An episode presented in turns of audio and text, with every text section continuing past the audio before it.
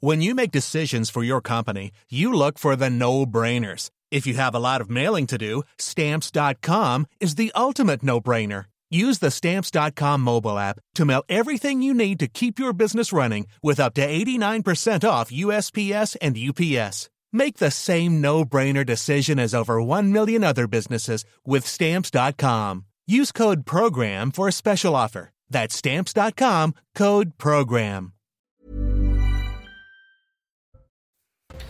L'envoi de troupes occidentales en Ukraine n'est pas exclu. Ce sont les mots d'Emmanuel Macron ce lundi soir à l'issue d'une conférence en soutien à l'Ukraine à Paris. Le chef de l'État a également déclaré que la défaite de la Russie était indispensable à la sécurité et la stabilité en Europe. Vous l'entendrez, le chef de l'État, dans un instant. Les aveux du principal suspect du meurtre d'Éric Masson. Ilyas A reconnu avoir tué cet homme de 36 ans le 5 mai 2021 à Avignon, mais sans reconnaître sa qualité de policier. Nous ferons le point avec notre envoyé spécial à la cour d'assises du Vaucluse dans un instant. La bataille politique s'invite au salon de l'agriculture et les personnalités défilent, porte de Versailles. 3 têtes de liste aux élections européennes ont fait le déplacement ce lundi. Manon Aubry de la France Insoumise, François-Xavier Bellamy des Républicains ou encore Jordan Bardella du Rassemblement National. Et puis c'était le grand jour. Aujourd'hui à Béziers, le test de l'uniforme à l'école a débuté ce lundi dans 4 établissements scolaires. Alors comment cette première journée en uniforme s'est-elle déroulée? À quoi ressemblent ces tenues? Et surtout, qu'en pensent les élèves et leurs parents? Notre reportage à la fin de cette édition.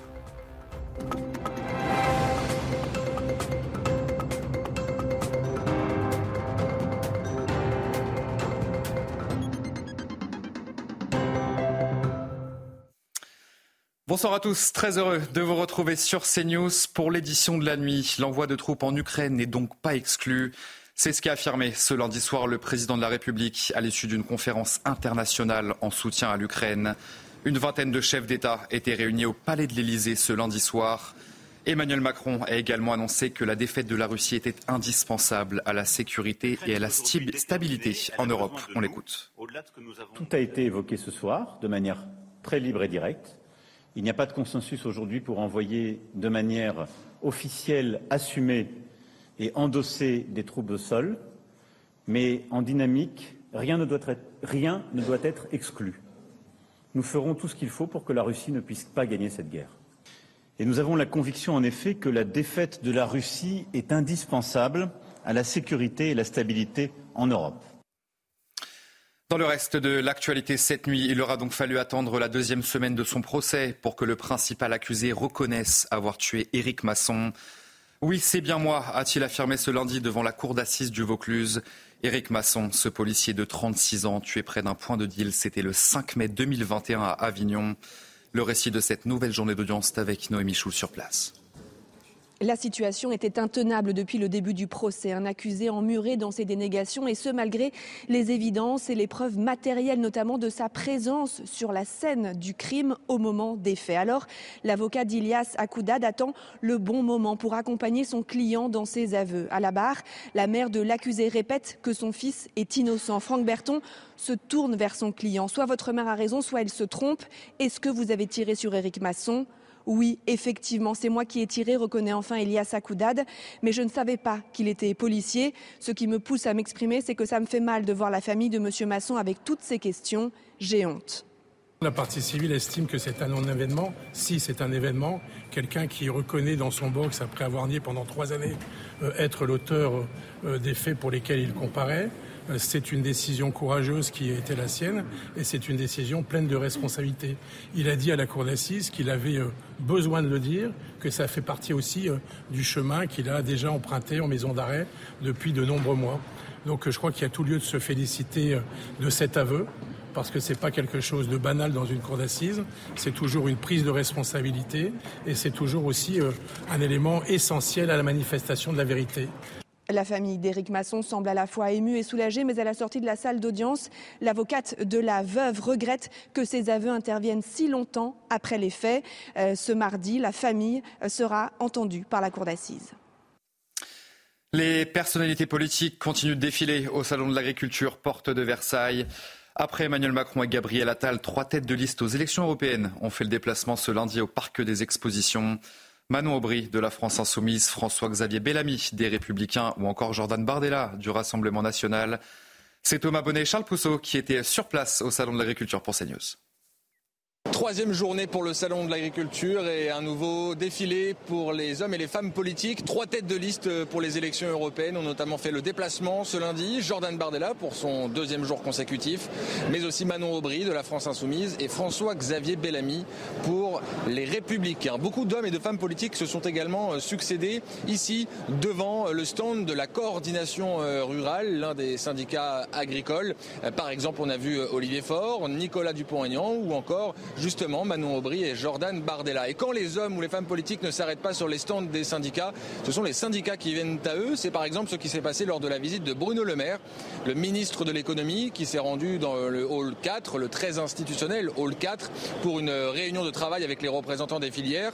L'attendaient à ce moment-là des représentants de la coordination rurale du Lot-et-Garonne qui ont finalement obtenu un entretien en tête-à-tête avec le ministre de l'économie. La preuve que les membres du gouvernement sont interpellés par les éleveurs et par les représentants syndicaux. On verra quel accueil sera réservé au Premier ministre Gabriel Attal qui doit se rendre au Salon de l'Agriculture ce mardi à partir de 7h.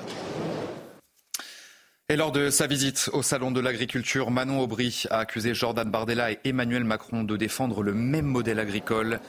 Elle réclame notamment l'application des prix planchers de manière immédiate. On écoute donc ensemble Manon Aubry. La vérité, c'est qu'en matière d'agriculture, Emmanuel Macron et l'extrême droite et Jordan Bardella sont les Dupont et Dupont pour vendre à la découpe notre agriculture française. Que quand il s'agit de voter contre les prix planchers, ils votent ensemble. Quand il s'agit de voter pour cette politique agricole commune, ils votent ensemble au niveau européen. Ils sont ceux-là même qui sont responsables de la misère dans laquelle on plonge les agriculteurs à l'heure actuelle, notamment avec cette politique agricole commune pour laquelle nous nous battons pour une refonte complète, sortie de la logique du financement à l'hectare comme c'est le cas à l'heure actuelle qui favorise les modèles agro-industriels et aller sur une logique de financement à l'actif au nombre d'employés notamment. Après une visite très mouvementée au Salon de l'Agriculture, Emmanuel Macron s'est confié à nos confrères du Figaro. Le chef de l'État a salué le dialogue qu'il a eu avec des délégués syndicaux dans les allées du Parc des Expositions. Le président de la République veut mettre fin à cette crise agricole en 3 semaines et donner rendez-vous aux représentants du secteur à l'Elysée. 3 semaines, cela paraît assez ambitieux pour ces agriculteurs que nous avons rencontrés sur place. Ouais, là, c'est peut-être un peu optimiste. Si déjà il s'engage à mettre en route tout ce qu'il a annoncé, ça sera bien. 3 semaines, 1 mois, on n'est plus à ça près. Nous, maintenant, il faut que... Tout ce qui a pu se dire sur ces dernières semaines, il faut maintenant qu'on sente vraiment une réelle prise de conscience. Il faut qu'on sente que les choses s'embrayent et puis ça prendra le temps que ça prendra. Il y a 3 semaines, c'est ces sous-fifres qui sont venus et qui nous ont promis la même chose et on n'a rien vu venir encore. Aujourd'hui, on voit la longueur que met à instruire tous les projets de loi et tout ce qu'ils essayent de mettre en place. Donc non, dans 3 semaines, il y aura rien qui aura changé, quoi. Emmanuel Macron qui a d'ailleurs demandé à ses ministres une mobilisation totale pour renforcer le secteur agricole. Lors de sa visite porte de Versailles, le chef de l'État a évoqué l'idée d'un prix plancher sur les matières premières qui permettront de protéger le revenu des agriculteurs. Une proposition forte pour le ministre de l'Économie Bruno Le Maire. Le président de la République a pris une position forte sur ce sujet. Je pense qu'il a eu raison de prendre cette position forte. Il a voulu dire quelque chose de puissant. Les producteurs doivent avoir la garantie que, quelles que soient les circonstances, ils seront justement rémunérés. Voilà ce qu'a voulu dire le président de la République. Et je pense qu'il a eu raison de taper du poing sur la table en disant « chaque producteur de chaque production doit être justement rémunéré ». Je propose qu'on travaille ensemble sur ce prix plancher, notamment en travaillant sur des indicateurs de prix, filière, parce qu'évidemment, filière par filière, les choses seront très différentes. Pour qu'on regarde comment le prix est construit et qu'au bout du compte, le producteur puisse avoir la rémunération à laquelle il a droit. Situation extrêmement tendue à Bruxelles. Ce lundi, des centaines de tracteurs ont paralysé le centre-ville en marge d'une réunion des ministres de l'agriculture des pays membres de l'Union européenne. Quelques 900 véhicules agricoles ont été dénombrés par la police, qui a d'ailleurs dû utiliser des canons à eau, donnant lieu, vous allez le voir, à des confrontations extrêmement tendues. Le récit d'Isabelle Piboulot. Des pétards et des fumigènes en pleine rue bruxelloise. À proximité, la police pulvérise de l'eau sur des pneus en feu. Des centaines de tracteurs ont paralysé le centre de la ville, donnant lieu à des confrontations parfois tendues. Pour Morgane Audi, agricultrice, il est urgent de se faire entendre. L'Union européenne, ils ne nous écoutent pas. Ça fait un mois que les organisations de petits paysans, on demande un rendez-vous avec Van der Leyen et elle ne nous donne pas de rendez-vous. Nous, ce qu'on veut, c'est arrêter définitivement l'accord de libre-échange entre l'Union européenne et le Mercosur. Et on veut des prix qui couvrent de façon obligatoire nos coûts de production. C'est ça nos demandes, parce que sans ça, on n'aura pas de revenus justes. Pas de revenus justes, mais en prime, une difficulté à faire perdurer les exploitations, comme l'explique Marianne Stril, présidente de la Fédération Wallonne de l'Agriculture. L'état de l'agriculture européenne est tel, il suffit de regarder le manque de jeunes aujourd'hui pour reprendre nos exploitations, qu'il est évident que la Commission doit aller beaucoup plus fort, beaucoup plus loin et beaucoup plus vite. Les ministres de l'Agriculture et de la Pêche de l'Union européenne se sont réunis ce lundi pour échanger autour d'un plan de simplification des règles de la politique agricole commune.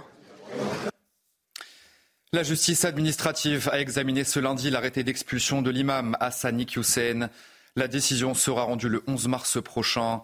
Souvenez-vous, en juillet 2022, Gérald Darmanin avait annoncé son expulsion du territoire, lui reprochant un discours incitant à la haine ainsi qu'à la discrimination. Et quelques jours plus tard seulement, le tribunal administratif avait suspendu cette mesure. Les détails, c'est avec Tanguy Hamon du service police-justice de CNews. Après avoir passé de longues minutes à écouter la rapporteure publique décrire les faits pour lesquels l'expulsion de l'imam Iquioussen est justifiée, je le rappelle, provocation à la haine et à la violence contre les juifs, les femmes et les personnes non musulmanes, eh bien l'avocate de l'imam Iquioussen s'est attachée ensuite à expliquer pourquoi l'imam doit revenir en France. Elle a dit que ses propos étaient anciens et que l'imam avait depuis changé. Il n'est plus une menace pour la France. Elle a dit également que les paroles relevées de sa liberté d'expression et d'opinion et que ce n'était pas un acte de provocation à la haine. Elle a dit également concernant les propos sur les femmes de l'imam, je le rappelle, il estimait que la place des femmes était à la cuisine et qu'elles n'avaient pas le droit de sortir sans la présence de leur mari et qu'il s'agit là de machisme et en aucun cas d'une discrimination. Son avocate a enfin terminé en estimant qu'il n'avait rien à faire au Maroc, que son vrai pays était la France et qu'il doit désormais rentrer auprès de sa famille. Est-ce que l'avocate de l'imam Iquioussen a convaincu le tribunal administratif de Paris? La réponse sera connue dans 2 semaines, le 11 mars. Un statut de l'imam et une fédération de l'islam inspirée des protestants. Gérald Darmanin a plaidé pour une meilleure structuration de la deuxième religion du pays. Le ministre de l'Intérieur a demandé au Forum de l'Islam de France de travailler sous 6 mois à la création d'un tel statut. On va donc l'écouter, le ministre de l'Intérieur. Avec la fin des imams détachés et l'obligation du lieu de culte d'embaucher l'imam directement et la transparence des financements qui viennent de l'étranger, les imams rentrent dans n'importe quel statut salarié. L'État français exige de personnes qui professent dans des lieux de culte, et notamment venant de personnes qui sont étrangères, et c'est valable pour toutes les religions bien évidemment, des gens qui ont réussi des diplômes universitaires.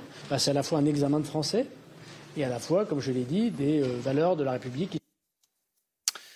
Des classes spécifiques pour les élèves radicalisés, c'est une idée du gouvernement qui pourrait d'ailleurs bientôt être mise en place.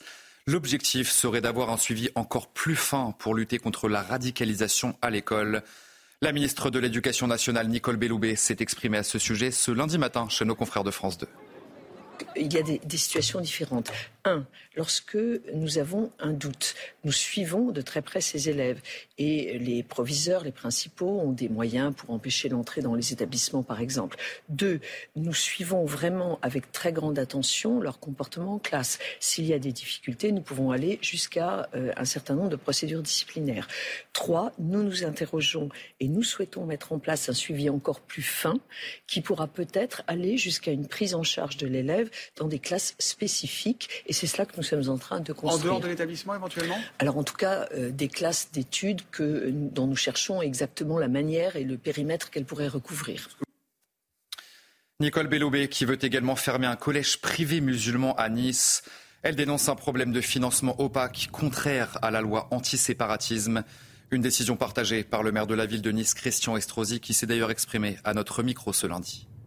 Voilà des années que je demande à ce que la transparence soit garantie sur cet établissement qui n'est pas sous contrat d'association avec l'État. Il y avait une véritable opacité financière. D'où viennent les financements? On n'a pas été capable de l'expliciter.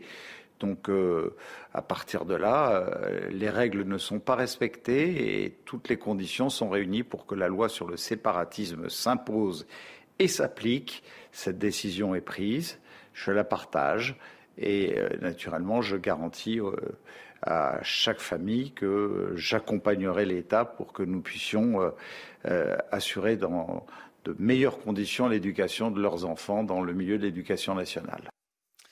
Et enfin, c'était le grand jour. Le test de l'uniforme à l'école a débuté ce lundi dans la ville de Béziers. 4 établissements ont donné leur accord pour cette expérimentation souhaitée, vous le savez, par le gouvernement. Alors comment s'est passée cette première journée en uniforme? À quoi ressemblent ces tenues? Et surtout, qu'en pensent les élèves et leurs parents? Voyez ce sujet de Nathan Thémine, Jean-Luc Thomas avec Adrien Spiteri. À l'école élémentaire La Chevalière, il y avait du changement en cette rentrée. Tous les élèves sont arrivés avec la même tenue ce matin. Ils nous la font découvrir.